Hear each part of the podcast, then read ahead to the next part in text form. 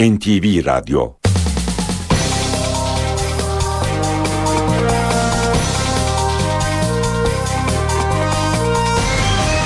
İşe giderken Mutlu sabahlar ben Aynur Altunkaş. Bugün 15 Mayıs Çarşamba işe giderkenle karşınızdayız.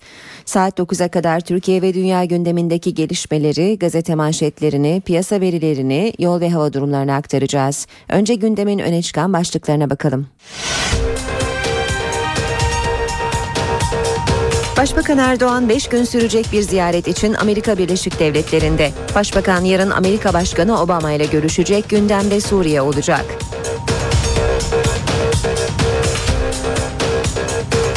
Reyhanlı saldırısı ile ilgili konuşan Başbakan Erdoğan, olayda istihbarat zafiyeti olmadığını ama istihbarat servisleri arasında bir kopukluk olabileceğini söyledi.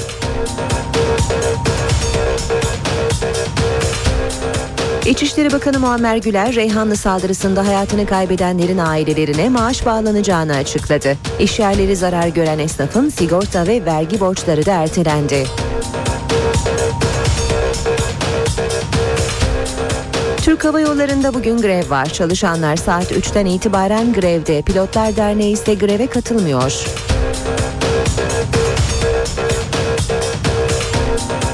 Benzinin litre fiyatına 6 kuruş zam yapıldı. İstanbul'da litresi 4 lira 56 kuruştan satılan 95 oktan kurşunsuz benzin 4 lira 61 kuruşa yükseldi.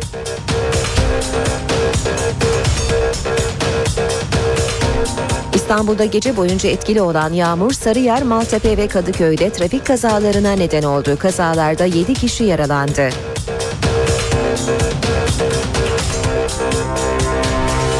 İstanbul'da Karaköy iskelesi açığında şehir atları yolcu vapuru başka bir vapura çarptı. Kazada yaralanan olmadı. İşe giderken gazetelerin gündemi.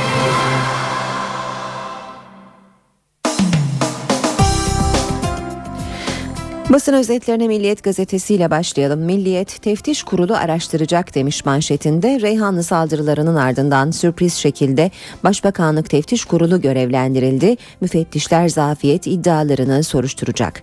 Başbakan Erdoğan 51 kişinin öldüğü patlamaların ardından alışılmadık bir yol izleyerek Başbakanlık Teftiş Kurulu'nu harekete geçirdi diyor Milliyet gazetesi. Saldırı ile ilgili adli soruşturmada da çarpıcı ayrıntılar var. Eylemcilerin Ankara ve Konya'da keşif yaptığı Kocatepe Camii'ni hedef seçtiği ancak son anda Reyhanlı'da karar kıldığı ortaya çıktı. Devam edelim yine Milliyet'ten aktarmaya.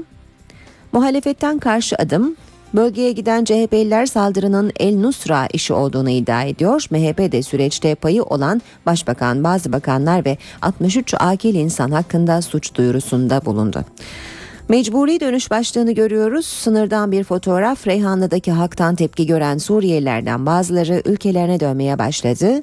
Dün akşama kadar giden mültecilerin sayısı 150'yi aştı. Muhammed Rami İbrahim günlerdir evde kilitli oturduklarını anlatarak sokakta ya küfrediyorlar ya da saldırıyorlar.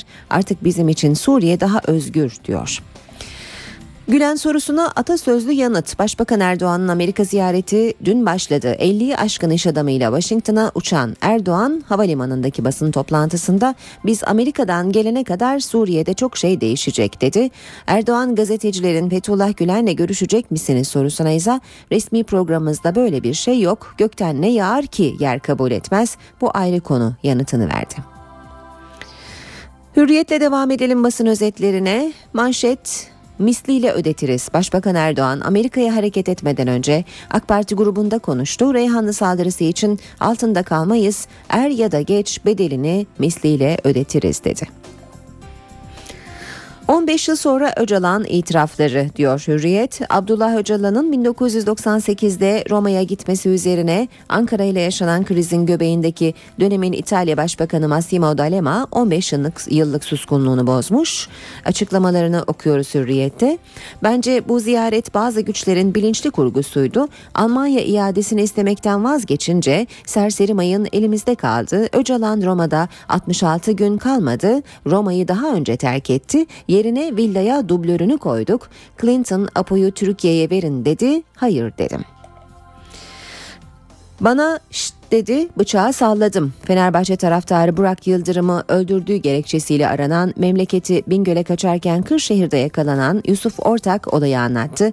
Bana şşt diye seslendi ben de hayrola dedim. Üzerime yürümeye başlayınca korktum bıçağımı çıkarttım ve salladım. Radikale bakalım. Radikalde inanmamıştık. Başlığı manşette. Barış sürecinde 8 Mayıs'ta çekilmeye başlayan PKK'lıların ilk grubu Irak'a ulaştı. Grubun lideri Fırat radyoda çekilme çağrısını duyunca devlet oyunu sanmıştık dedi.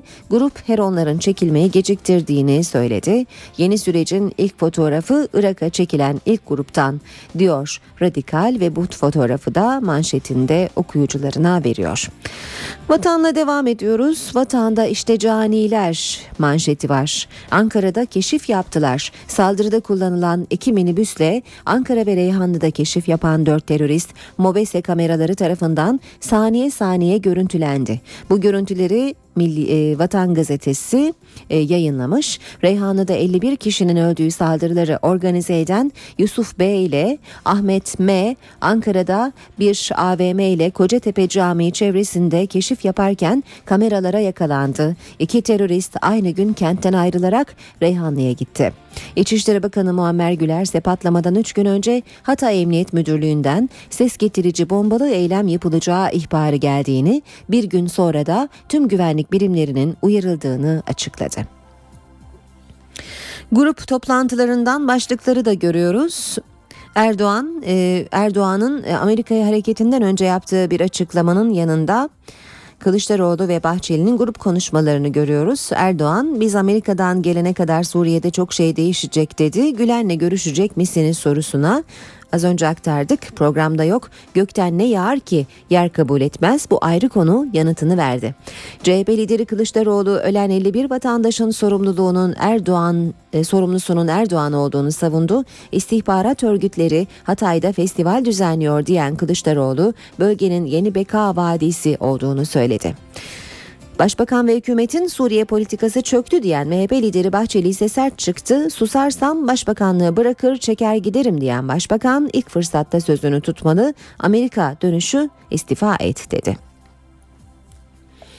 Devam ediyoruz basın özetlerine işe giderken de Yine vatandan okuyalım. Kanser riskine karşı göğüslerini aldırdı. Angelina Jolie annesini 56'sında göğüs kanserinden kaybetmişti. Test yaptırdı. Kanser riski %87 çıkınca iki göğsünü aldırdı. Şimdi risk %5'e inmiş durumda. Devam ediyoruz Sabah gazetesiyle Sabahta manşet düşmana inat kenetleneceğiz. Erdoğan Reyhanlı'yı çok daha güçlü inşa edeceğiz. Düşmana inat kucaklaşacak. Düşmanı değil dostlarımızı sevindireceğiz dedi dünkü grup konuşmasında. 10 cinayette parmağı var. Almanya'da 8'i Türk 10 kişinin ölümüyle ilgili açılan ırkçı davada e, ırkçı NSU davasında sanık avukatlarının tüm engelleme girişimlerine rağmen dün iddianame okundu. Savcı Beate Çepe'yi 10 cinayetten de sorumlu tuttu. Haber Türkiye bakacağız şimdi de. Haber Türk'te aydınlatıldı diyor sürmanşet. Erdoğan Amerika gezisi öncesi Reyhanlı mesajı verdi. Saldırının ardındakiler ve taşeronları aydınlatıldı. Polis istihbarat kopukluğu olabilir varsa ihmal araştırılıyor dedi. Hasta adam artık Avrupa. Amerikan Pew Araştırma Merkezi rapor yazdı. Raporda 19. yüzyılda hasta adam Osmanlıydı. Şimdi gerçek hasta Avrupa Birliği deniliyor. Euro krizinin sonucu denmiş. Eski Amerika Dışişleri Bakanı Madeleine Albright başkanlığındaki Pew 8 Avrupa ülkesinde yapılan 7646 kişilik anketin sonuçlarını bir raporla açıkladı. Buna göre Avrupa Birliği'ne destek verenlerin oranı bir yılda %60'dan %45'e geriledi söyledi. Tuşa bastı IMF borcu bitti. Türkiye'nin IMF'ye borcunun 421 milyon dolarlık son taksidi elektronik transferle ödendi. Babacan 19 yıl sonra sıfırladık. Bundan sonra IMF'ye kredi transferi yaparız dedi. Akşam gazetesine bakalım. Akşamın manşeti Acı liste. Reyhanlı'da hayatlar paramparça. Bomba kurbanlarının sayısı 51 oldu. Kayıplardan ses yok. Hastanelere kayıpların isimlerinin yazıldığı listeler asıldı. Kan örneği veren ailelerin tek isteği ne cenazelerin ne de yaralıların arasında bulunan yakınlarının akıbetini öğrenebilmek.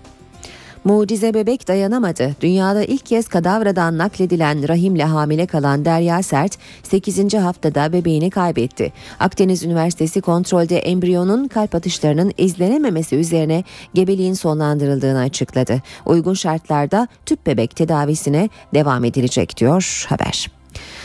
Taraf gazetesine bakalım. Dağdan inene iş verilecek demiş taraf manşette. İkinci aşama netleşti diyor. Hükümet çekilme tamamlandıktan sonra başlayacak olan ikinci aşamada dağdan inene iş ve meslek köyüne dönene toprak verecek denmiş taraf gazetesinin haberinde. Zamanla devam edelim. Zaman bilirkişi yolsuzluk var deyince ÖSYM'de operasyon genişletildi diyor. ÖSYM'nin 2004 ile 2010 yılları arasında yaptığı sınavları inceleyen 5 kişilik bilirkişi heyeti ihalelerde yolsuzluk tespit etti. Bunun üzerine soruşturmayı derinleştiren Ankara Cumhuriyet Başsavcılığı o dönemde kurumda çalışan 70 kişinin daha ifadesinin alınması için emniyete talimat verdi. Yeni Şafak'a da bakalım. Yeni Şafak'ta işte Reyhan'la itirafları diyor manşet. Kocatepe'de saldırı testi yapmışlar. Az önce diğer gazetelerden de aktardık. Ahmet M. ilk hedef Kocatepe, e, Kocatepe Camii'ydi. Ankara'da e, sorarak bulduk. 15-20 kilometre Konya istikametine doğru gittikten sonra Kocatepe'yi sormadan tekrar bulup bulamayacağımızı anlamak için test yaptık dedi. Gözaltına alınan 9 kişinin sorgusunun tamamlandığını ve bu kişilerden Ahmet M.'nin itiraflarının bu şekilde olduğunu e, söylüyor Yeni Şafak gazetesi. Ve son olarak da Cumhuriyet'e bakalım. Ee, Mustafa Balbay'ın son savunması manşette Cumhuriyet'te Einstein çözemez. Bu intikam duygusu yetmedi mi diyen Balbay mütaladaki tutarsızlıklara işaret etti.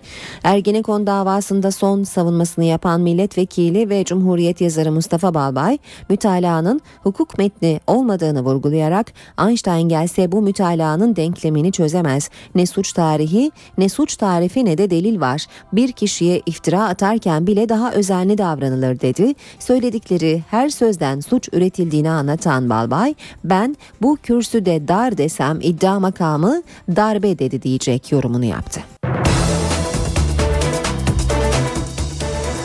Gündemdeki gelişmelere yakından bakmaya devam edelim. Başbakan Tayyip Erdoğan'ın tarihi Amerika gezisi başladı. Washington Erdoğan'ı devlet protokolüne göre en üst düzeyde ağırlayacak. Dün akşam saatlerinde Washington'a hareket eden başbakan yarın Obama ile buluşacak.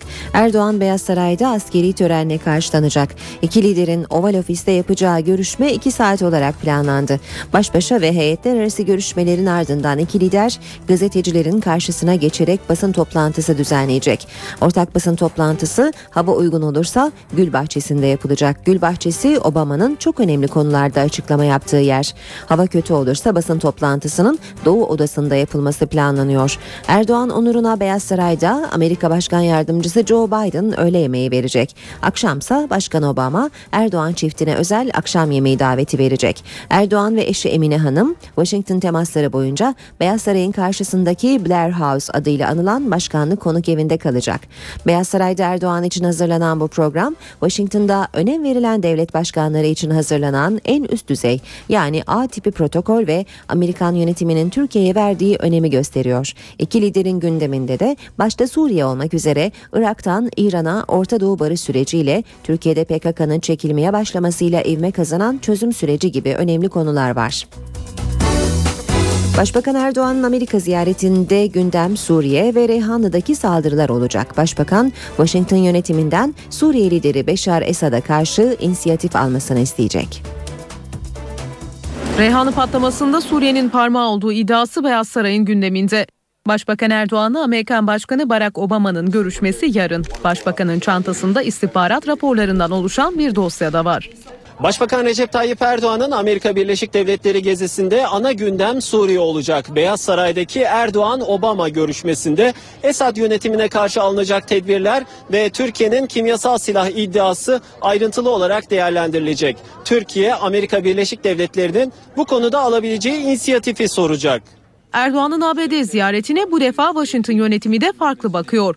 Diplomatik kaynaklar ağırlama biçiminin bir jest olduğu yorumunu yapıyorlar. Başbakan Erdoğan Amerika Birleşik Devletleri'nde A tipi protokolle ağırlanacak. Erdoğan ilk defa Washington'da bir otelde değil, Beyaz Saray'ın misafirhanesi. Bu binada Blair House'ta kalacak. Başbakan askeri törenle karşılandıktan sonra Obama ile görüşecek. Akşam yemeğinde de Amerikan başkanı ile bir araya gelecek ve bu görüşmede istihbarat başkanları da yer alacak. Erdoğan'ın ABD ziyaretinin ekonomik boyutu da dikkat çekici. Geziye Türkiye'den 90 iş adamı katılıyor. Türkiye'nin Kuzey Irak'la yaptığı petrol anlaşmasına ABD'nin bakışı da gezide kilit önemde. ABD düşünce kuruluşlarının gündemi ise AK Parti'nin 10,5 yıllık iktidarı. Erdoğan Brookings Enstitüsü'nde 10,5 yıllık AK Parti iktidarı ile ilgili bir konuşma yapacak. Daha sonra Kaliforniya'ya, San Francisco'ya geçecek ve orada Silikon Vadisi'ni ziyaret edecek. Başbakan Erdoğan Amerika'ya hareketinden önce Esenboğa Havalimanı'nda gündeme ilişkin önemli açıklamalar da yaptı. Reyhanlı saldırısı ile ilgili konuşan Erdoğan, saldırıda istihbarat zafiyeti olmadığını ama istihbarat servisleri arasında bir kopukluk olabileceğini belirtti. Başbakan Erdoğan bu konuyu araştırması için Başbakanlık Teftiş Kurulu'na talimat verdiğini söyledi. İstihbarat zaafı olduğu kanaatinde değilim. Reyhanlı patlamalarında istihbarat zafiyeti var mı? Başbakan Recep Tayyip Erdoğan Amerika'ya hareketinden önce iddialara yanıt verdi. Zaaf yok dedi, emniyetle MİT arasında koordinasyon sorunu olabileceğinden bahsetti. Emniyet teşkilatı ile istihbarat teşkilatı arasında bir kopukluk söz konusu olabilir. Başbakanlık Teftiş Kurulu'nu bu konuları araştırmak, ciddi manada bu işi ele almak üzere nerede zaaf varsa bir defa bu konuda da bunun gereğini tereddütsüz yerine getiririz. Başbakan hedef Ankara'ydı iddialarını dedikodu olarak değerlendirdi. Suriye yönetiminden gelen saldırıyı ortak soruşturalım teklifine sert yanıt verdi. Orada bizimle müşterek çalışma yapacak olanlar mı var? Halkının kabul etmediği bir yapıyı biz kalkıp da kabul edebilir miyiz? Meclis grubunda da gündem Reyhanlıydı. Biz bu saldırının altında kalmayız. Er ya da geç bu alçakça saldırının faillerine bedelini misliyle ödetiriz. Ancak tekrar ediyorum soğukkanlı davranacak, büyük devlet refleksiyle hareket edecek, bizi çekmek istedikleri tuzaklara da asla düşmeyeceğiz. Başbakan olayın büyük ölçüde aydınlatıldığını söyledi. Bu menfur hadiseyi gerçekleştirenlerin Suriye rejimi ile irtibatlı Türkiye içinde bir örgüt olduğu, saldırıda yer alanların da Türkiye vatandaşı olduğu tespit edilmiştir. Başbakan muhalefetin tutumunu eleştirdi. Annesinin karnındaki gibi büzülmüş yatan, iki bacağı kopmuş, minicik bedeninin yarısı yanmış yatan o bebekleri görmezden geleceğimize siyaseti bırakır çeker gideriz. Muhalefetin gündeminde de Reyhanlı'daki bombalı saldırılar var. Partilerin grup toplantılarında öne çıkan madde Reyhanlı saldırıları oldu. CHP ve MHP hükümetin Suriye politikasını eleştirdi. BDP sınırdaki duruma dikkat çekti. Ölen 51 vatandaşın sorumlusu Recep Tayyip Erdoğan'dır. Artık tümüyle ortadadır ki Başbakan ve hükümetinin Suriye politikası çökmüştür. Bu şartlar altında Dışişleri Bakanı nereye kadar koltuğunda oturacaktır? Muhalefetin Reyhanlı tepkisi ortak. CHP ve MHP Suriye politikası nedeniyle hükümete yüklendi. Özellikle de Başbakan Recep Tayyip Erdoğan'a. Recep Tayyip Erdoğan İstanbul'da efendim diyor Suriye'de çocuklar öldü diyor. Neden onu görmüyorsunuz? Recep Tayyip Erdoğan sen Reyhanlı'yı neden görmüyorsun? Sen Recep Tayyip Erdoğan ülkeni sevmiyorsun. Milletini sevmiyorsun. Sen batının egemen güçlerinin Orta Doğu'daki taşeronusun. Madem bebeklerin, çocukların acısı karşısında susmaktansa Türkiye Cumhuriyeti Başbakan kimliğini kürsüye bırakmaktan bahsetmektedir. Bu sözünü sözünü yerine getirmeli ve Türkiye'nin başında bir daha gelmemek üzere süratle gitmelidir. Amerika'ya giderken başbakan hayaliyle gittin. Bari dönerken utancından başbakanlık görevinden ayrıl. Muhalefet sınır güvenliği konusunda da hükümete yüklendi.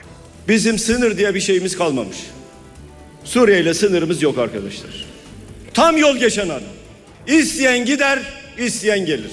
Yeni Beka Vadisi var, o da Hatay'dadır. Türkiye'yi Beka Vadisi'ne döndürdüler. Sınır namussa. O sınırı kim kaldırdı? Recep Bey. Her şey ayan beyan ortadadır ki sınır hattımız adeta viraneye dönmüş, metruk bir hale dönüşmüş ve kendi kaderine terk edilmiştir. Sınır hattından yurttaşların normal yurttaşların giriş çıkışı zordur ama kamyonlarla bombaların, silahların, ambulanslarla teçhizatların gidiş gelişi son derece normal, kolaydır. Reyhan halkı işte bu politikaların mağdurudur. İçişleri Bakanı Muammer Güler, Reyhanlı saldırısında hayatını kaybedenlerin ailelerine maaş bağlanacağını açıkladı. İşyerleri zarar gören esnafın sigorta ve vergi borçları da ertelendi. Çalışmalar tamamlandıktan sonra vatandaşlarımızın her türlü maddi zararları en kısa sürede ve tümüyle karşılanacaktır. Bu meyanda yaralanan vatandaşlarımızın tedavi giderleriyle evleri, iş yerleri, araçları ve eşyaları ile ilgili zararları da bütünüyle karşılanacaktır. Ayrıca hayatını kaybedenlerin yakınları ile sakatlanan ve yaralanan vatandaşlarımıza tazminat ödenecektir. Yaşamını yitiren vatandaşlarımızın mirasçılarına ve muhallilere de maaş bağlanacaktır. Buradan açıkça ifade ediyorum ki bu terör olayı Suriye rejimi ve Suriye'deki istihbarat örgütüyle doğrudan irtibatlı olduğunu düşündüğümüz, bildiğimiz bir terör örgütü tarafından yapılmıştır. Ve saldırıda yer alanlarında yardım ve yatak, yataklık yapanların Türkiye vatandaşı oldukları tespit edilmiş ve bu süreçte saldırının arkasındaki güçler ve kullanılan taşeronlar büyük oranda deşifre edilmiştir. Olayın Suriyeli muhalifler ya da sığınmacılarla herhangi bir ilgisi bulunmamaktadır. İşe giderken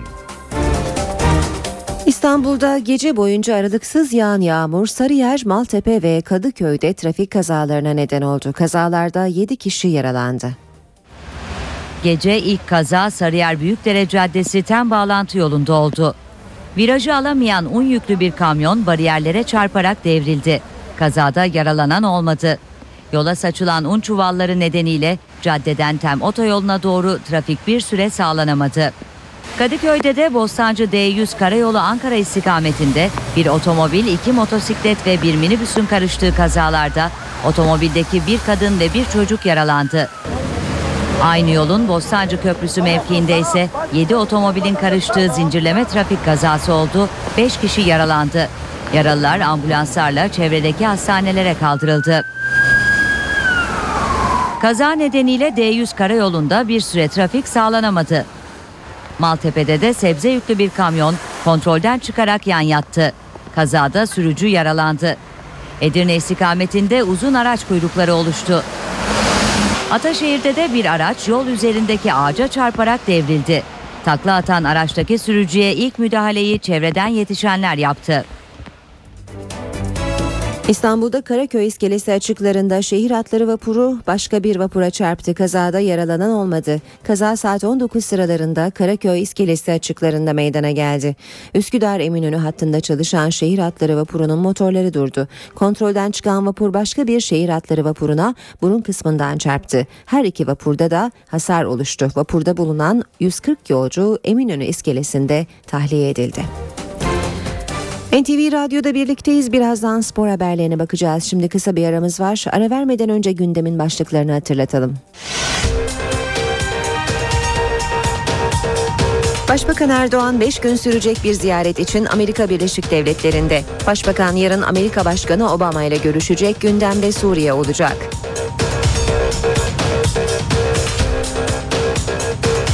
Reyhanlı saldırısı ile ilgili konuşan Başbakan Erdoğan, olayda istihbarat zafiyeti olmadığını ama istihbarat servisleri arasında bir kopukluk olabileceğini söyledi.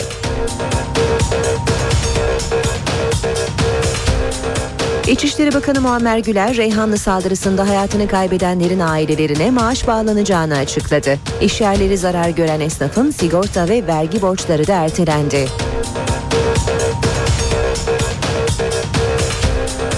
Türk Hava Yolları'nda bugün grev var. Çalışanlar saat 3'ten itibaren grevde. Pilotlar Derneği ise greve katılmıyor.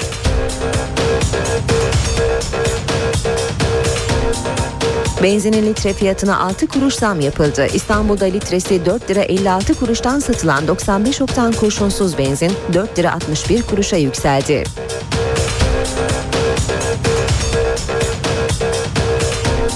İstanbul'da gece boyunca etkili olan yağmur Sarıyer, Maltepe ve Kadıköy'de trafik kazalarına neden oldu. Kazalarda 7 kişi yaralandı.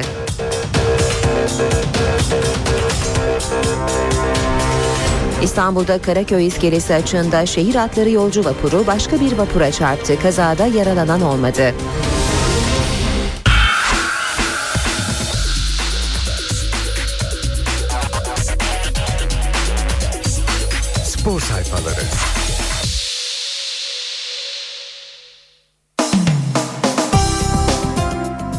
Spor haberleriyle devam ediyoruz. Habertürk'ten okuyalım önce. Habertürk Spor'un manşeti bitmeyen kavga. Gencecik bir fidan toprağa verildi. Dünyaya rezil olduğumuz yetmedi. Sağduyu mesajları beklerken gerilimin baş aktörleri olan kaptanlardan suçlamalar geldi. Volkan ve Sabri'nin milli takım kariyerleri de bitti diyor. Habertürk ayrıntılara bakalım. Sabri'nin ve Volkan'ın açıklamaları. Sabri anneme küfretti özür dilemezse kendisini tanımıyorum derken Volkan durduk yere hakaret etmem beni tanıyıp tanımaması önemli değil demiş. Devam edelim spor haberleri aktarmaya. Bu kez Milliyet Gazetesi'ne bakalım. Yine e, derbinin yansımalarını görüyoruz. Daha doğrusu derbiden önce ve derbi sırasındaki olayların yansımaları. Kılavuz Drogba e, diyor Milliyet Gazetesi başlığında. Ee, bir başka başlıkta ise Kadıköy'de hayal kırıklığı yaşadım. Eboye'nin açıklamaları. Bunlara ayrıntılı olarak bakalım. Eboye ırkçı tezahürata uğradığını savunarak bu davranışların Türk futboluna zarar vereceğini düşünüyorum diye konuştu. FIFA'dan net tavır başlığı altında şu ifadeler var. FIFA Başkanı Sepp Blatter ırkçılığa karşı herkesi bağlayıcı çözümler üreteceklerini açıkladı. Galatasaray Başkanı Ünal Aysal Drogba'dan öğrenmemiz gereken önemli bir ders var. Sevgiyle büyümek başlıklı yazısında ırkçılığa dikkat çekerken bu virüsün ilk görüldüğü yerde yok edilmesi hepimizin görevi olmalı dedi. Bu haberde Kılavuz Drogba başlığı altında yer alıyor. Bir başka başlık döndük en başa. Son günlerde artan futbol terörü tertemiz sayfaları yine kararttı. Yıldız futbolcuların gelişi ve Avrupa kupalarında takımlarımızın bu sezonki yükselişiyle adından söz ettirmeye başlayan Türkiye ard arda gelen istenmeyen olaylarla imaj kaybına uğradı. Daha birkaç hafta evvel ülkemize övgüler yağdıran dış basın şimdi yaşanan olumsuzlukları sıralamaya başladı. Sütten çıkmış ak kaşıklar. Sabri Volkan anneme ağza alınmayacak küfürler etti dedi. Milli kaleci cevap verdi. Durduk yere kimseye dalaşmam, hakaret etmem. Sabri arkadaşım değil. Bundan sonra da olmayacak. Basın önünde şov yapmasın. Anlamlı ziyaret başlığını görüyoruz. Fenerbahçeli oyuncular Mehmet Topal, Mehmet Topuz ve Salih Uçan Rüya gibi bir gün projesi kapsamında Koca Mustafa Paşa Çiğdem Özkan çocuk yuvasını ziyaret etmişler. Yine milliyetten aktarmaya devam edelim. Azmettiriciler mutlu musunuz? Derbi maçtan sonra evine gitmekte olan gencecik bir insanın sırf karşı takımın taraftarı olduğu için kalbinden bıçaklanarak öldürülmesi gününe nasıl getirildiğimizi artık açıkça ortaya koymalıyız. Hazır e, hazırsanız kimseyi atlamadan cinayetin azmettiricilerini sıralayacağız. Levent Kalkan yazıyor. İlginç bir değerlendirme Milliyet gazetesinde. Bir diğer başlık yorum yok ama ee, yine Milliyet'ten Beşiktaş Başkanı Orman Aybaba'nın istifasına açıklık getirdi. Böyle bir durum olmadığı için yorum yapmak doğru olmaz. Beşiktaş profesyonelce yönetilen bir kulüptür. Burası bir aile şirketi değil ifadesini kullandı. Yine Milliyet'ten okuyacağız. Yolcular belli oldu. Trabzonspor Teknik Direktörü Tolunay Kafkas gidecek yabancıları belirledi. Tecrübeli çalıştırıcı gitmek isteyen Gustavo Colman ve Sol Bamba ile birlikte Brezilyalı Alenzinho'yu da kadrosunda düşünmediğini ifade etti. Milliyet'in ardından geçiyoruz Hürriyet gazetesinin spor sayfalarına. Hürriyet'ten okuyacağımız ilk başlık Ben de cinayeti mi yazsaydım? Fenerbahçeli Dirkayt ve Galatasaray yardımcı antrenörleri Hasan Şaş'la Ümit Davala derbide yaşanan olayları yeni bir boyuta taşıdı. Sabri İsmail Kartal'a küfretti, kocamana saygısızlık yaptılar. Fenerbahçeli Kayt arkadaşları adına konuştuğunu vurgulayarak Galatasaraylı Yıldız'ı eleştirdi. Drogba yanlış yaptı. Ben cinayeti hazımsız Galatasaraylılar işledi diye yazsam olur muydu demiş. Emre Belözoğlu bize küfretti, çirkin el hareketleri yaptı. Bu ifadelerde Hasan Şaş ve Ümit Davala'ya ait her iki isminde açıklamalarını görüyoruz. Ee, biraz e, okuyamayacağımız tarzda ifadeler e, yer alıyor. Maç sırasında e, edilen küfürler e, yer almış bu haberde. Hasan Şaş ve Ümit Davala bunları anlat, anlatıyorlar. E, bir diğer başlık bizde ırkçılık yok. Fenerbahçe Genel e, Sekreteri Talat Yılmaz kulübümüzün kültüründe ırkçılık, din, mezhep ayrımı yoktur dedi. Mus adada manşet. İngiliz medyası Didier Drogba'nın ırkçı saldırıya uğradığını belirtti. Daily Mail tecrübeli futbolcuya mus sağlayan taraftarın resmini yayınladı. Guardian'da Fenerbahçe Kamerunlu Vebo'nun golleriyle kazandı diye yazdı. Başı büyük belada. Derbide Sabriye cinsel organını işaret eden Meyreleş bir kez daha Profesyonel Futbol Disiplin Kurulu'na sevk edildi. Portekizli hareketi raporlarda olmamasına rağmen yayıncı kuruluşun görüntüleriyle ceza alacak. Onu da Numan'ınki gibi bir son bekleyebilir demiş Hürriyet gazetesi haberinde. Devam ediyoruz Hürriyet'ten aktarmaya. Biz şampiyonduk. Almeida ve Fernandez sakatlanmasa biz şampiyonduk. Olcay Şahan Beşiktaş'ta bu sezon yaşanan talihsizliklerden yakındı. Sergilediğimiz futbol tüm futbol severler tarafından ayakta alkışlandı. Portekizli iki yıldızımız birçok maçta bizi yalnız bırakmamış olsaydı iddia ediyorum ligde mutlu sona ulaşırdık demiş Olcay Şahan. Devam ediyoruz spor haberleri aktarmaya. Makus talihini yenebilecek mi? Yunan golcü Gekas Akisar'ın kümede kalma umudu oldu ama kariyerinde ilginç bir ayrıntı var. Kariyerinde daha önce 4 farklı takımla küme düşen Gekas bu sezon Süper Lig'de attığı gollerle Akisar'ın 39 puanın 23'üne imza atmayı başardı. Manisa ekibinin ümidi son haftaya kaldı. Böylece bitiriyoruz spor haberlerini. İşe giderken de gündeme yakından bakmaya devam edelim.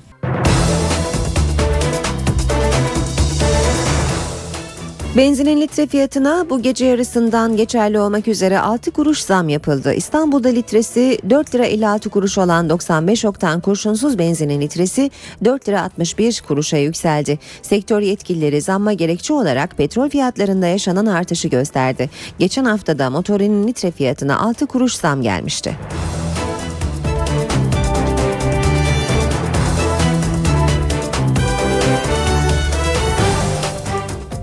Türk Hava Yolları'nda günler öncesinden duyurulan grev kararı saat 3'te uygulanmaya başladı. Hava İş Sendikası üyesi çalışanlar grevde. Son bilgileri NTV muhabiri Baran Bilay'a soracağız. Baran İstanbul Atatürk Havalimanı'nda. Ee, Baran şu anda uçuşlarda bir aksama söz konusu mu? Grevle ilgili bize neler aktaracaksın?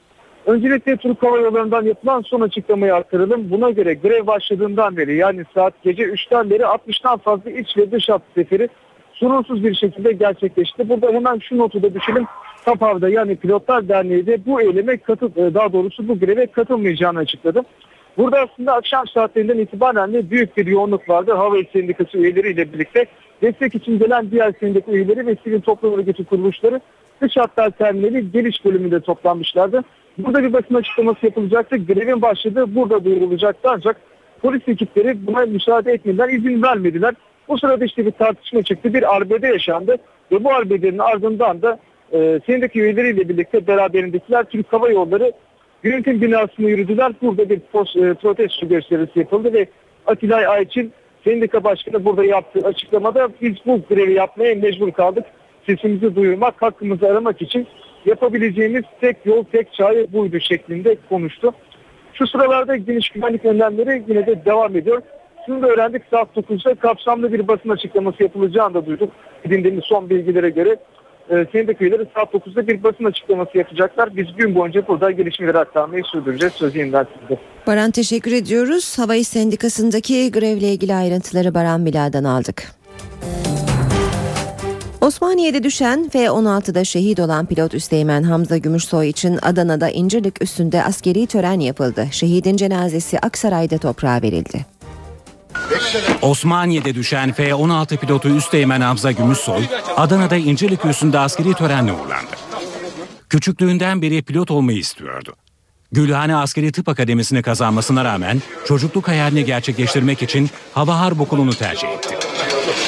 Baba iyiyim ben uçunca kendimi hür hissediyorum. Şehit pilotun mesai arkadaşları aileye taziye ziyaretinde bulundu. Allah Allah razı olsun. İl müftüsü Bekir Gülce de babayı teselli etmek için taziye evindeydi. Ben sana bir Kur'an-ı Kerim getirdim. Evladım diye bunu bağrına basmanı istiyorum. Teşekkür ederim. Üsteğmen Hamza Gümüşsoy için Aksaray'daki baba ocağında da tören vardı. Şehidin annesi cenazeye sedyeyle getirdi.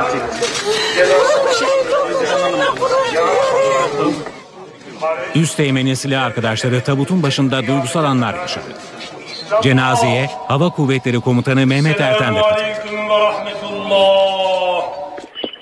Düşen F-16'nın enkazı da görüntülendi. Arama çalışması Sarp kayalarla çevrili ormanlık alanda yüzlerce asker ve kurtarma ekipleriyle 8 saat sürdü. Uçağın parçaları metrelerce uzağa savruldu.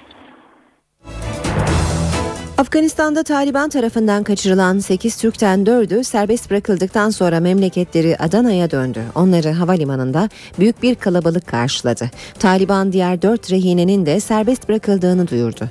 Önümüzdeki günlerde Türkiye'ye dönmeleri bekleniyor. Haftalar sonra ailelerine kavuştular. Hasret giderdiler. Afganistan'da Taliban tarafından kaçırılan 8 Türk'ten 4'ü 3 hafta sonra serbest bırakılarak memleketleri Adana'ya döndü. Nurettin Koç, Abdülbaki Aslanhan ve Minaim Çevik bir an önce ailelerine kavuşmak için havalimanından evlerinin yolunu tuttu. Erkan Kaya ise yakınları davul zurnayla karşıladı. Kaya haftalardır görmediği annesi, eşi ve üç çocuğuna sarılarak hasret giderdi.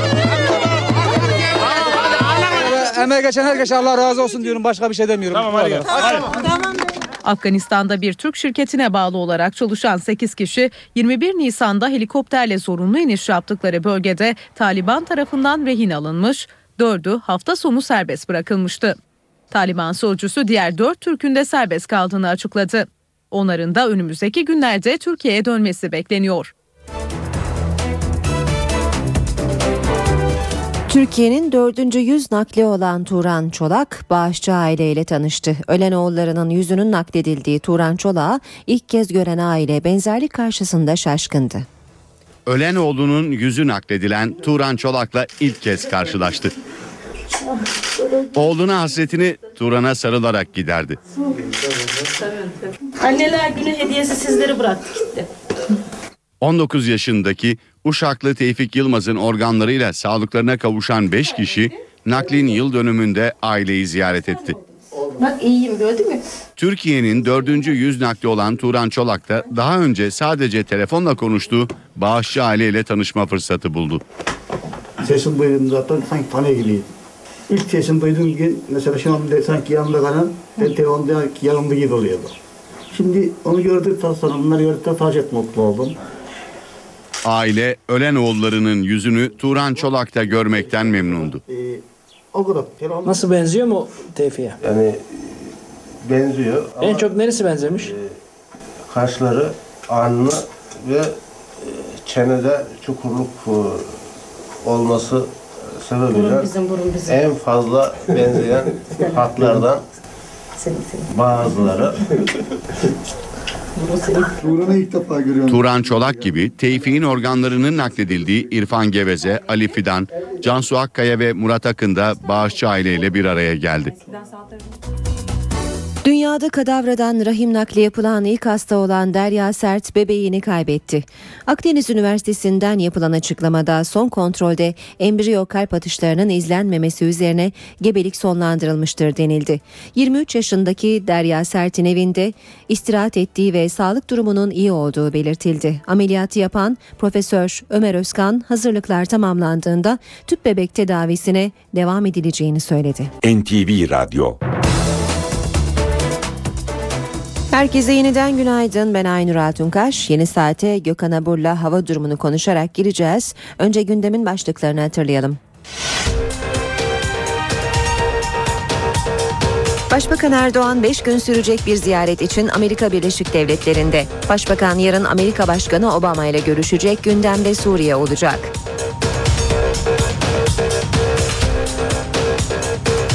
Reyhanlı saldırısı ile ilgili konuşan Başbakan Erdoğan, olayda istihbarat zafiyeti olmadığını ama istihbarat servisleri arasında bir kopukluk olabileceğini söyledi.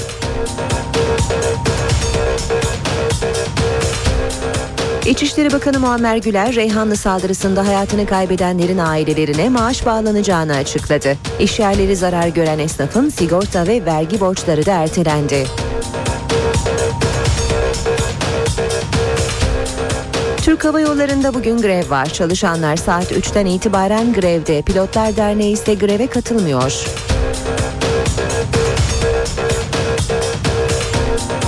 Benzinin litre fiyatına 6 kuruş zam yapıldı. İstanbul'da litresi 4 lira 56 kuruştan satılan 95 oktan kurşunsuz benzin 4 lira 61 kuruşa yükseldi.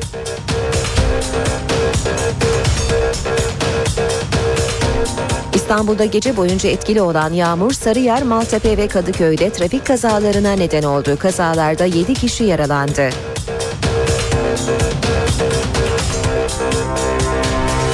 İstanbul'da Karaköy iskelesi açığında şehir atları yolcu vapuru başka bir vapura çarptı. Kazada yaralanan olmadı. Gökhan Abur günaydın. Günaydın. Ee, İstanbul'da gece etkili oldu yağmur sabah erken saatlere kadar beraberinde trafik kazaları da meydana geldi. Zaten yağış bekliyorduk. Ee, Hem İstanbul hem de yurt için neler söyleyeceksiniz? Evet dün akşam saatlerinde İstanbul'da kuvvetli yağış başladı. Şu anda Avrupa yakasında giderek etkisini kaybediyor. Öğleden sonra hava açacak ama Anadolu yakasında yine aralıklarla devam ediyor. Orada da etkisini akşamüstü saatlerinde en geç kaybetmesini bekliyoruz. Bugün batıda yağış etkisini kaybetti. Özellikle Trakya'da ve kıyı Ege'de yağış görülmüyor. Fakat iç kesimlerde sağanaklar yer yer kuvvetli olarak devam ederken özellikle Marmara'nın doğusunda kuvvetli sağanaklar hala etkili. Yalova, Kocaeli, Sakarya arasındaki yağışlar bir hayli kuvvetli olarak yağmaya devam ediyor. Aralıklarla devam edecek ve biraz evvel söyledim oradaki yağışların da akşama doğru tamamen etkisini kaybetmesini bekliyoruz. Bugün gün içinde İç Anadolu bölgesinde ve Batı Karadeniz'in iç kesimlerinde kuvvetli yağış geçişleri görülecek. Kastamonu'da şu anda yağış aralıklarla devam ediyor ama ilerleyen saatlerde özellikle Kastamonu, Karabük, Çankırı ve Ankara Konya arasındaki bölgedeki dün Konya'da da kuvvetli yağışlar vardı. Gece de devam etmişti. Bugün yine Konya'da gök gürültülü sağanaklar etkili olacak. Yarın ise batıda yağış etkisini kaybederken Batı Akdeniz ve Ege'den başlayarak sıcaklıklar yükselecek. İç Anadolu'nun doğusu ve doğuda ise yine sağanak yağışlar yarın da devam edecek. Cuma günü ise doğudaki yağışların hafiflemesini bekliyoruz. Güney Ege ve Marmara'nın güneyinde ise kısa süreli yağışlar görülecek ki bu yağışlar Akşam saatlerinde İstanbul'u da etkisi altına alacak gibi gözüküyor. Özellikle Cuma gecesi ve Cumartesi sabahı İstanbul'da kısa süreli olsa bir sağanak geçişi görülecek gibi detayları sizlerle yarın paylaşmak istiyorum. Evet e, kuvvetli sağanaklar bugün için dediğim gibi Güneydoğu'da oldukça kuvvetli. Güneydoğu bölgemizde Şanlıurfa, Mardin, Diyarbakır arasındaki yağışların giderek kuvvetlenmesini bekliyoruz. Bu kuvvetli sağanakları oluşturan bulutun altındaki kuvvetli rüzgarlar da şu an itibariyle Diyarbakır ve Şanlıurfa'da etkisini giderek arttırmaya başladı. Bölgede kuvvetli yağışlar olacak. Bölge sakinleri dikkatli, yöneticiler de tedbirli olmalılar demek istiyorum şu an itibariyle. Evet. Bizlere- Kararsız hava koşulları devam ediyor. Evet teşekkür ediyoruz Gökhan Avır. İşe giderken gazetelerin gündemi.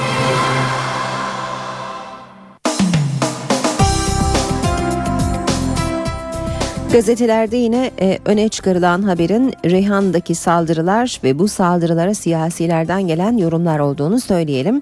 Başbakanın Amerika gezisi de yine önemli yer tutuyor gündemde. Milliyette teftiş kurulu araştıracak manşeti var. Reyhanlı saldırılarının ardından sürpriz şekilde Başbakanlık Teftiş Kurulu görevlendirildi. Müfettişler zafiyet iddialarını soruşturacak.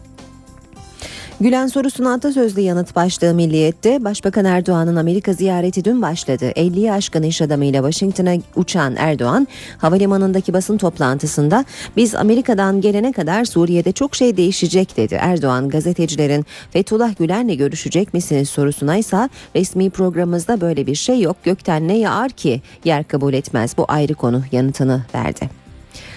Hayati başlık serbest ticaret. Amerika Avrupa Birliği arasındaki serbest ticaret anlaşmasının Türkiye'ye etkileri görüşmenin hayati öneme sahip başlıklarından konuyu yakından takip edenler Türkiye için olumsuz sonuçlarını Amerika'nın bildiğini ama sonuç için beklentileri yüksek tutmamak gerektiğini söylüyor. Devam ediyoruz. Yine Milliyet'ten okuyalım. Mucize bebek başka bahara. Dünyanın kadavradan rahim nakli yapılan ilk hastası Derya Sert'in 8 haftalık hamileliği bebeğin kalp atışları duyulamayınca sonlandırıldı. Bir diğer başlıkla devam edelim. Bu başlığı da vatandan okuyalım. İşte caniler. Saldırıda kullanılan iki minibüsle Ankara ve Reyhanlı'da keşif yapan dört terörist MOBESE kameraları tarafından saniye saniye görüntülendi. Reyhanlı'da 51 kişinin öldüğü saldırıları organize eden Yusuf Bey ile Ahmet M. Ankara'da Ankamol alışveriş merkezi ile Kocatepe Camii çevresinde keşif yaparken kameralara yan, yakalandı. İki terörist aynı gün kentten ayrılarak Reyhanlı'ya gitti. İçişleri Bakanı Muammer Güler ise patlamadan 3 gün önce Hatay Emniyet Müdürlüğü'nden ses getirici bombalı eylem yapılacağı ihbarı geldiğini, bir gün sonra da tüm güvenlik birimlerinin uyarıldığını açıkladı. Reyhanlı saldırıları muhalefetin de gündemindeydi. Dünkü grup konuşmalarından yansıyan başlıklara bakalım. Hatay yeni beka oldu. CHP lideri Kılıçdaroğlu ölen 51 vatandaşın sorumlusunun Erdoğan olduğunu savundu. İstihbarat örgütleri Hatay'da festival düzenliyor diyen Kılıçdaroğlu bölgenin yeni beka vadisi olduğunu söyledi.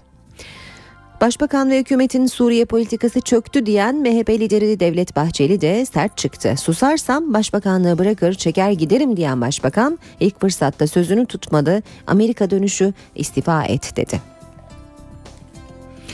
Sabah gazetesiyle devam edelim. Sabahta manşet, düşmana inat kenetleneceğiz. Erdoğan, Reyhanlı'yı çok daha güçlü inşa edeceğiz. Düşmana inat kucaklaşacak, düşmanı değil dostlarımızı sevindireceğiz dedi. Bu sözleri dünkü grup konuşmasında. E, bu sözler dünkü grup konuşmasından sabahta e, manşetine taşımış başbakanın sözlerini. E, geçelim Haber Türkiye. Habertürk'te de sürmanşet aydınlatıldı. Erdoğan Amerika gezisi öncesi Reyhanlı mesajı verdi. Saldırının ardındakiler ve taşeronlar aydınlatıldı. Polis istihbarat kopukluğu olabilir. Varsa ihmal araştırılıyor dedi Başbakan Erdoğan. Hasta adam artık Avrupa diyor Habertürk manşette. Amerikan Pew Araştırma Merkezi rapor yazdı. Raporda 19. yüzyılda hasta adam Osmanlıydı, şimdi gerçek hasta Avrupa Birliği deniliyor. Eski Amerika Dışişleri Bakanı Madeleine Albright başkanlığındaki Pew 8 Avrupa ülkesinde yapılan 7646 kişilik anketin sonuçlarını bir raporla açıkladı. Buna göre Avrupa Birliği'ne destek verenlerin oranı bir yılda %60'dan %45'e geriledi. Devam edelim basın özetlerine işe giderken de radikale bakalım. Radikal İnanmamıştık diyor manşette. Yeni sürecin ilk fotoğrafı Irak'a çekilen ilk gruptan. Barış sürecinde 8 Mayıs'ta çekilmeye başlayan PKK'lıların ilk grubu Irak'a ulaştı. Grubun lideri Fırat, radyoda çekilme çağrısını duyunca devlet oyunu sanmıştık dedi. Grup her onların çekilmeyi geciktirdiğini söyledi. Çekilen gruptan bir fotoğrafı görüyoruz. Radikal'in manşetinde. Devam edelim basın özetlerine. Hürriyete bakalım. Misliyle ödetiriz diyor manşeti Hürriyet'in. Başbakan Erdoğan Amerika'ya hareket etmeden önce AK Parti grubunda konuştu. Reyhanlı saldırısı için altında kalmayız. Er ya da geç bedelini misliyle ödetiriz dedi. Suriyeliler dönüyor. Reyhanlı'da yaşayan 150 kadar Suriyeli dün sabah saatlerinden itibaren sınırdan geçerek dönüş yaptı. Cilve Gözü sınır kapısında gönüllü geri dönüş istek formu dolduran Suriyeliler de olaylardan sonra yaşadıkları tedirginlik nedeniyle ülkelerine geçiyor. Hürriyetten bir başlık daha 15 yıl sonra Öcalan itirafları. Abdullah Öcalan'ın 1998'de Roma'ya gitmesi üzerine Ankara ile yaşanan krizin göbeğindeki dönemin İtalya Başbakanı Massimo D'Alema 15 yıllık suskunluğunu bozmuş. Hürriyette açıklamalarını görüyoruz D'Alema'nın. Bence bu ziyaret bazı güçlerin bilinçli kurgusuydu. Almanya iadesini istemekten vazgeçince serseri mayın elimizde kaldı. Öcalan Roma'da 66 gün kalmadı. Roma'yı daha önce terk etti. Yerine villaya dublörünü koyduk. Clinton, Avrupa, e, Clinton Apo'yu Türkiye'ye verin dedi. Hayır dedim diyor Massimo D'Alema. Nazi gelini yine şovda. Almanya'daki NSU davasının ilk duruşmasını giydiği kıyafetle sırtını kürsüye dönmesiyle gösteriye çeviren Nazi gelini lakaplı Beate Zschäpe dün yine mahkemede şov yaptı. Balık sırtı gri takım elbise giyip boynuna dört yapraklı yonca kolye takan Zschäpe hakime adını bile söylemedi. Bana şşt dedi bıçağı salladım. Fenerbahçe taraftarı Burak Yıldırım'ı öldürdüğü gerekçesiyle aranan memleketi Bingöl'e kaçarken Kırşehir'de yakalanan Yusuf Ortak olayı anlatmış. Bana şşt diye seslendi. Ben de hayrola dedim. Üzerime yürümeye başlayınca korktum. Bıçağımı çıkarttım ve salladım. Cinayeti böyle itiraf etmiş Yusuf Ortak. Akşam gazetesi var sırada. Akşam e, acı liste diyor manşetinde. Reyhanlı'daki hayatlar paramparça. Bomba kurbanlarının sayısı 51 oldu. Kayıplardan ses yok. Hastanelere kayıpların isimlerinin yazıldığı listeler asıldı. Kan örneği veren ailelerin tek isteği ne cenazelerin ne de yaralıların arasında bulunan yakınlarının akıbetini öğrenebilmek. Devam ediyoruz ee, basın özetlerine akşamdan bir başlık daha kanser riskini göğüsleyemedi. Dünya bunu konuşuyor. Oscar'lı oyuncu Angelina Jolie meme kanserine yakalanma riskini azaltmak için iki memesini birden aldırdığını açıkladı. Annesi kanser e, annesini kanserden kaybeden oyuncu e, söz konusu kanserli geni taşıyorum. Bu kararı çocuklarım için aldım. Operasyondan sonra risk %87'den 5'e düştü açıklamasını yapmış. Zaman gazetesine bakacağız. Bilirkişi yolsuzluk var deyince ÖSYM'de operasyon genişletildi. ÖSYM'nin 2004 ile 2010 yılları arasında yaptığı sınavları inceleyen 5 kişilik bilirkişi heyeti ihalelerde yolsuzluk tespit etti. Bunun üzerine soruşturmayı derinleştiren Ankara Cumhuriyet Başsavcılığı o dönemde kurumda çalışan 70 kişinin daha ifadesinin alınması için emniyete talimat verdi. Ve son olarak Cumhuriyet'e bakacağız. Einstein çözemez diyor Cumhuriyet manşette. E, Mustafa Balbay'ın son savunmasından başlık. Mütaladaki tutarsızlıklara işaret etti Balbay diyor Cumhuriyet. Ergenekon davasında son savunmasını yapan milletvekili ve Cumhuriyet yazarı Balbay, mütalaanın hukuk metni olmadığını vurgulayarak Einstein gelse bu mütalaanın denklemini çözemez. Ne suç tarihi ne suç tarifi ne de delil var. Bir kişiye iftira atarken bile daha özenli davranılır dedi. Söyledikleri her sözden suç üretildiğini anlatan Balbay, ben bu kürsüde dar desem iddia makamı darbe dedi diyecek yorumunu yaptı. Ankara gündemi. Başkent gündemiyle bu bölüme başlıyoruz. Karşımızda NTV Ankara muhabiri Özden Erkuş var. Özden günaydın. Günaydın. E, günlerdir çekilme, Reyhanlı'daki saldırılar ve Başbakan'ın Amerika ziyaretini konuşuyoruz. Bugün de konuşmaya devam edeceğiz ama önce e, seninle iki farklı konu konuşalım bugün. E, ikisi de e, yargıyı biraz ilgilendiriyor. Ankara'da bugün e, Yargıtay'dan gelecek bir karar bekleniyor. Bu kararda e, Dink cinayetiyle ilgili neler söyleyeceksin? Evet Dink cinayetine ilişkin e, beklenen kararla başlayalım. E, dikkatler bugün Yargıtay'da olacak başkent Ankara'da. Agos Gazetesi Genel Yayın Yönetmeni Hrant Dink'in öldürülmesiyle ilgili davada temiz duruşmasında bugün karar bekleniyor. Cinayete yardımla suçlanan ve 12 yıl 6 ay hapis cezasına çarptırılan bir isim vardı Ersin Yolcu. Ersin Yolcu e, davada hüküm kurulurken kanun ihlali yapıldığını gerekçe göstererek Yargıtay'da duruşmalı oturum istemişti. Bu oturum gerçekleşmişti ve ilk oturum oturumda karar da bugüne 15 Mayıs'a ertelenmişti. Yargıtay 9. Ceza Dairesi'nin bugün kararını açıklamasını bekliyoruz. Ersin Yolcu'nun aldığı cezaya ilişkin daha önce de yine dava benzer şekilde Yargıtay'a götürülmüştü. Yargıtay'da hatırlanacağı üzere örgüt suçu olduğunu olduğuna kanaat getirmişti. Yargıtay'ın aldığı karar bu yöndeydi. Bugün de Ersin Yolcu ile ilgili bir karar vermesini bekliyoruz. Yargıtay 9. Ceza Dairesi'nin ve bir başka önemli soruşturma 28 Şubat soruşturması. Soruşturma kapsamında aylarda tutuklu durumda bulunan 76 sanık bugün hakim karşısına çıkacak. Tabi henüz iddianame tamamlanmadı. 28 Şubat şüphelileri neden hakim karşısına karşısına çıkacak. Onu da hemen anlatalım. Dördüncü yargı paketiyle yapılan yeni düzenleme bunun nedeni. Paket kapsamında ceza muhakemeleri kanununda değişiklik yapılmış ve soruşturmalarda sanıkların tutukluk durumlarının 30'ar günlük periyotlar halinde değerlendirilmesi hükmü getirilmişti.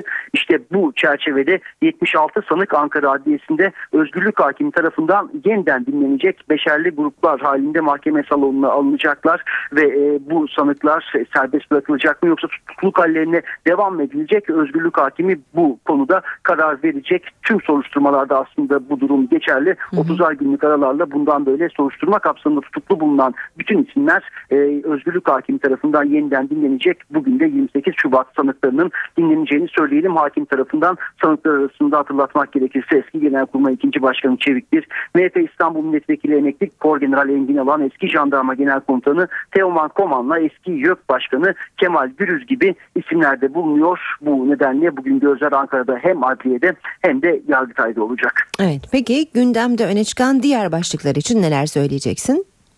Hem siyaset cephesinden hem diplomasi cephesinden hem de ekonomi cephesinden önemli gündem başlıkları var. Bugün başkent Ankara'da. Önce diplomasiyle başlayalım. Ankara bugün Üçlü Balkan zirvesine o zirvenin üçüncü toplantısına ev sahipliği yapacak Çankaya Köşkü'nde. Cumhurbaşkanı Abdullah Gül'ün ev sahipliğindeki toplantıda Bosna Hersek Cumhurbaşkanlığı Konseyi Başkanı ve üyeleri olacak. Sırbistan Cumhurbaşkanı da yine bu toplantıda olacak. Toplantının ardından da liderler hem zirvenin sonuç bildirisini açıklayacaklar hem de ortak bir basın toplantısı düzenleyecekler.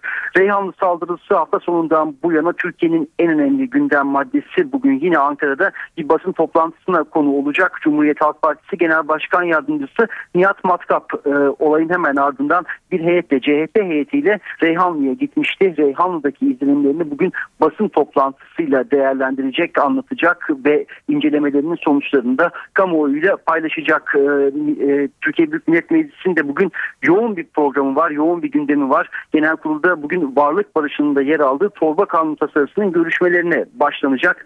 Varlık barış düzenlemesiyle Türk vatandaşlarının yurt dışındaki paralarını Türkiye'ye getirmeleri amaçlanıyor. Meclis Plan Bütçe Komisyonu'nda ise alkol ve tütün tüketimi ve satışını da yeniden düzenleyen torba kanun teklifi görüşülecek. Bugün başkent Ankara'da e, ekonomi cephesinden bir gündem maddesi daha var. O da Türkiye İstatistik Kurumu'nun açıklayacağı bir istatistik. TÜİK bugün Şubat ayı işsizlik rakamlarını açıklayacak. Bugün Ankara'da öne çıkan gündem başlıkları bu şekilde olacak. Özden Erkuş teşekkürler kolay gelsin. İşe giderken Ankara'nın önemli başlıklarından biri de çözüm süreci. Partilerin grup toplantılarında da çözüm sürecine ilişkin gelişmeler tartışıldı. Başbakan Erdoğan'a göre sürece destek artıyor. MHP ise anayasa suçu işlediği gerekçesiyle başbakan hakkında suç duyurusunda bulundu. BDP'den de hükümet üyelerine tepki var. Çözüm süreci ve geri çekilme takvimi liderlerin grup toplantısı mesaisinde gündemdeydi. Başbakan Recep Tayyip Erdoğan sürece desteğin arttığını söyledi, muhalefeti eleştirdi. Şu anda halkımızın kahir ekseriyeti yaptırdığımız kamuoyu araştırmalarıyla da bunu görüyoruz ve bu çözüm sürecine her şeye rağmen desteğini veriyor. Arkasına halka alıp muhalefet yapamayan CHP, MHP gibi partiler bu gerilimi, bu ayrışmayı körükleyerek kaos ortamına zemin hazırlayarak buradan medet umuyor, buradan fırsat kolluyorlar. MHP ise süreci yargıya taşıma kararı aldı.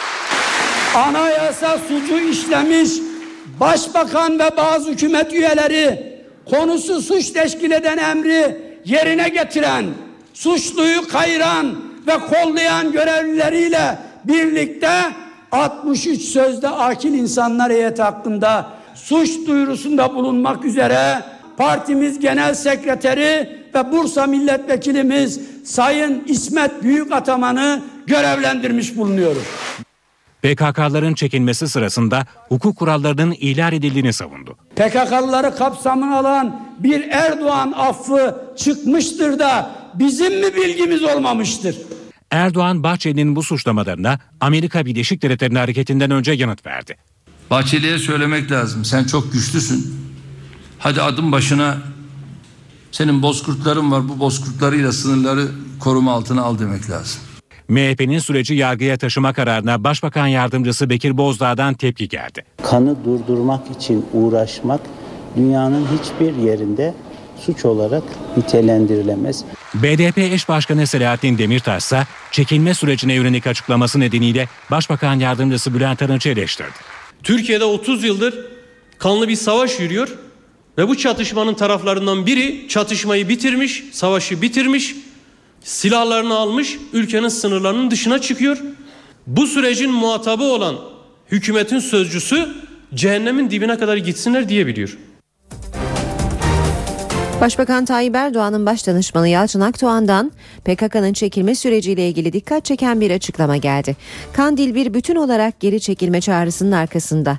Akdoğan'a göre Reyhanlı'daki saldırılar da çözüm sürecini sabote etmeye yönelik. Ancak Akdoğan bunun başarıya ulaşamayacağı görüşünde. Başbakan Recep Tayyip Erdoğan'ın başdanışmanı Yalçın Akdoğan'a göre Reyhanlı saldırıları çözüm sürecini sabote etmeye yönelik. Ancak Akdoğan saldırıların sürece zarar veremeyeceği görüşünde. Kandil bir bütün olarak geri çekilme çağrısının arkasında. Harici saldırıların da süreci sabote etmeye gücü yetmez. Çünkü toplumsal direnç çok güçlü. Reyhanlı'daki patlama Meclis Çözüm Komisyonu'nun da gündemindeydi. Komisyonda konuşan Akdoğan, dünyada silahlı mücadele, görüşme ve görmezden gelme olmak üzere 3 yöntemle terörle mücadele edildiğini belirtti. Akdoğan, silahlı mücadele ve görmezden gelme yöntemleriyle zayiatın baştan kabul edildiğini vurguladı. Akdoğan, AK Parti'nin zayiatı ortadan kaldırmak için bütün yöntemleri denemeye karar verdiğini ifade etti. AK Parti Adıyaman Milletvekili Mehmet Metiner'in sözleri de dikkat çekti. Metiner, benim için oğlunu dağda yitiren bir Kürt annesiyle bir Türk annesi arasında fark yok dedi. BDP'li Halil Aksoy ve Hüsamettin Zenderlioğlu ise süreçte ortak bir dil kullanılmasını istedi. Ancak BDP'li Halil Aksoy'un PKK'ya toplumsal desteği yüksek örgüt diyelim talebine AK Parti Afyon Milletvekili Halil Ürün, askeri, polisi, kendi vatandaşını öldüren kişilere terör örgütü demeyeceğiz de ne diyeceğiz sözleriyle itiraz etti. Komisyon 21 Mayıs'ta tekrar toplanarak komisyona kimlerin davet edilerek dinleneceğine karar verecek. Saat 8.30 ben Aynur Altunkaş işe giderken de birlikteyiz. Birazdan piyasalara ve İstanbul'un trafiğine bakacağız. Şimdi gündemin başlıklarını hatırlatalım. Başbakan Erdoğan 5 gün sürecek bir ziyaret için Amerika Birleşik Devletleri'nde. Başbakan yarın Amerika Başkanı Obama ile görüşecek gündemde Suriye olacak.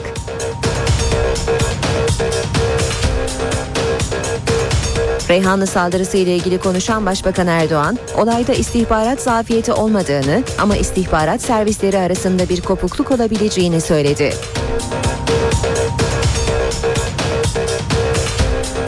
İçişleri Bakanı Muammer Güler, Reyhanlı saldırısında hayatını kaybedenlerin ailelerine maaş bağlanacağını açıkladı. İşyerleri zarar gören esnafın sigorta ve vergi borçları da ertelendi.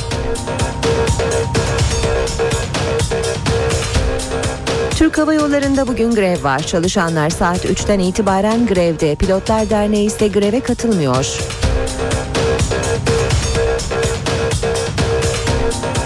Benzinin litre fiyatına 6 kuruş zam yapıldı. İstanbul'da litresi 4 lira 56 kuruştan satılan 95 oktan kurşunsuz benzin 4 lira 61 kuruşa yükseldi.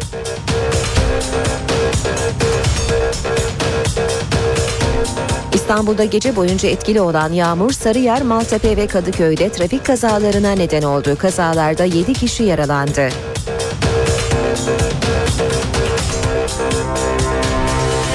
İstanbul'da Karaköy iskelesi açığında şehir atları yolcu vapuru başka bir vapura çarptı. Kazada yaralanan olmadı. BIST 100 endeksi 1521 puan ve %1,70 artışla 91.287 puandan kapandı. Bu sabah dolar güne 1.82, euro 2.34'ten başladı. Euro dolar 1.29, dolar yen 102 düzeyinde. Altının onsu 1426 dolar, kapalı çarşıda külçe altının gramı 84, Cumhuriyet altını 569, çeyrek altın 141 liradan işlem görüyor. Brent petrolün varili 103 dolar.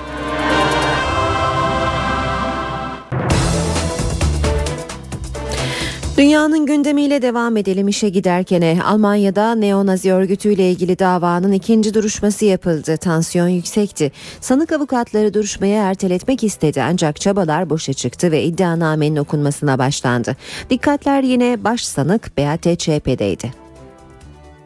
Almanya'daki neonazi davasında ikinci duruşma görüldü. Münih'teki davada gözler yine Nasyonel Sosyalist Yeraltı Örgütü'nün hayatta kalan tek üyesi Beate Zschäpe'deydi.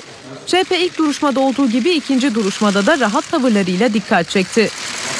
Gri bir takım elbiseyle duruşma salonuna gelen CHP basına görüntü vermemek için özen gösterdi. CHP'nin boynundaysa şans getirdiğine inanılan bir kolye vardı. Duruşmada CHP'nin avukatları davanın ertelenerek daha büyük bir salonda görülmeye başlanması talebinde bulundu.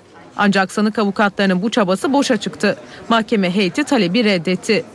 Ardından iddianamenin okunmasına başlandı. 488 sayfalık tam iddianamede ÇEPE, neonazi örgütünün işlediği tüm suçlara iştirak etmekle suçlanıyor. 2000-2007 yılları arasında Almanya'da 8'i Türk 10 kişiyi öldüren Nasyonel Sosyalist Yeraltı Örgütü ile ilgili davanın 2,5 yıl sürmesi bekleniyor.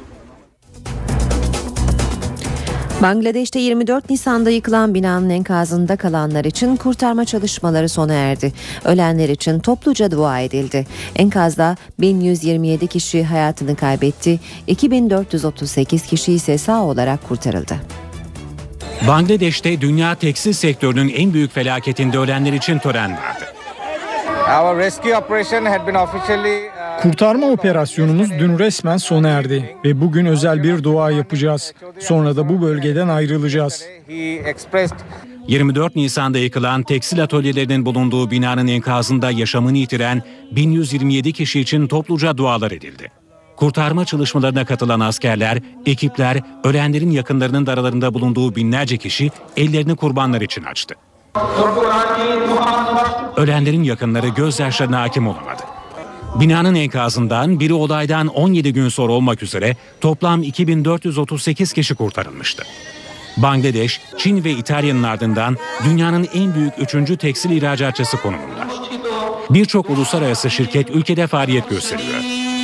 Olayın ardından bazı büyük yabancı şirketler ülkedeki fabrika güvenliği için bütçe ayırmaya hazırlanıyor. Dünyanın önde gelen haber ajanslarından Associated Press, Amerikan hükümetinin kendilerinin gizlice dinlendiği, dinlediğini iddia etti.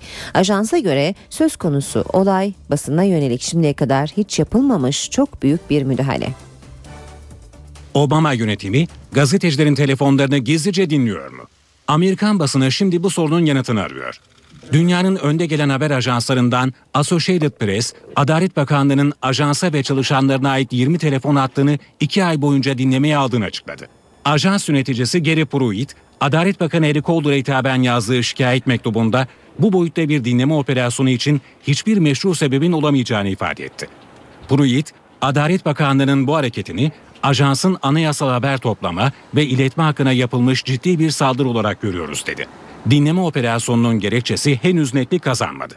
Ancak yetkililer daha önce yaptıkları açıklamalarda geçen yıl Associated Press'in CIA'in Yemen'deki faaliyetleriyle ilgili yayınladığı bir haberle ilgili olarak savcılığın inceleme başlattığını söylemişti. Konuşmaları dinlenen çalışanların arasında söz konusu bu haberle bağlantılı 5 muhabir ve bir editörün bulunduğu kaydediliyor. Barack Obama'nın yönetimi sırasında medyaya aktarılan bilgiler ışığında haber kaynaklarına karşı çok sayıda dava açıldığı belirtiliyor.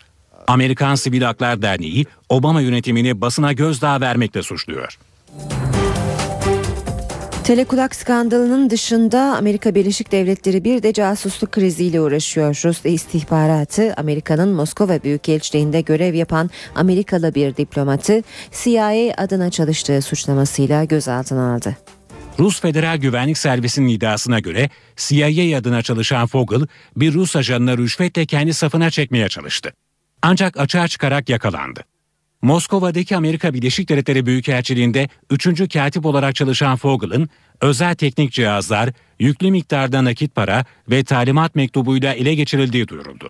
Rusça yazılan mektupta Fogel'ın teklifini kabul edecek ajana 100 binle 1 milyon dolar arasında para verileceğinin yazdığı belirtildi. Amerikalı yetkililer konu hakkında açıklama yapmazken Rus makamları bu olay eski soğuk savaş günlerine geri dönüştür dedi. İki ülkenin özellikle Suriye konusunda fikir birliğine vardığı dönemde patlak veren istihbarat skandalının ilişkilerin seyrini etkilemesinden endişe ediliyor. 2010 yılında da aralarında Kızıl Ajan olarak bilinen Anna Chapman'ın olduğu 10 Rus Moskova'ya gönderilmişti. Sinema dünyasının en prestijli organizasyonlarından Cannes Film Festivali bugün başlıyor. Bu yıl Altın Palmiye için 19 film yarışacak.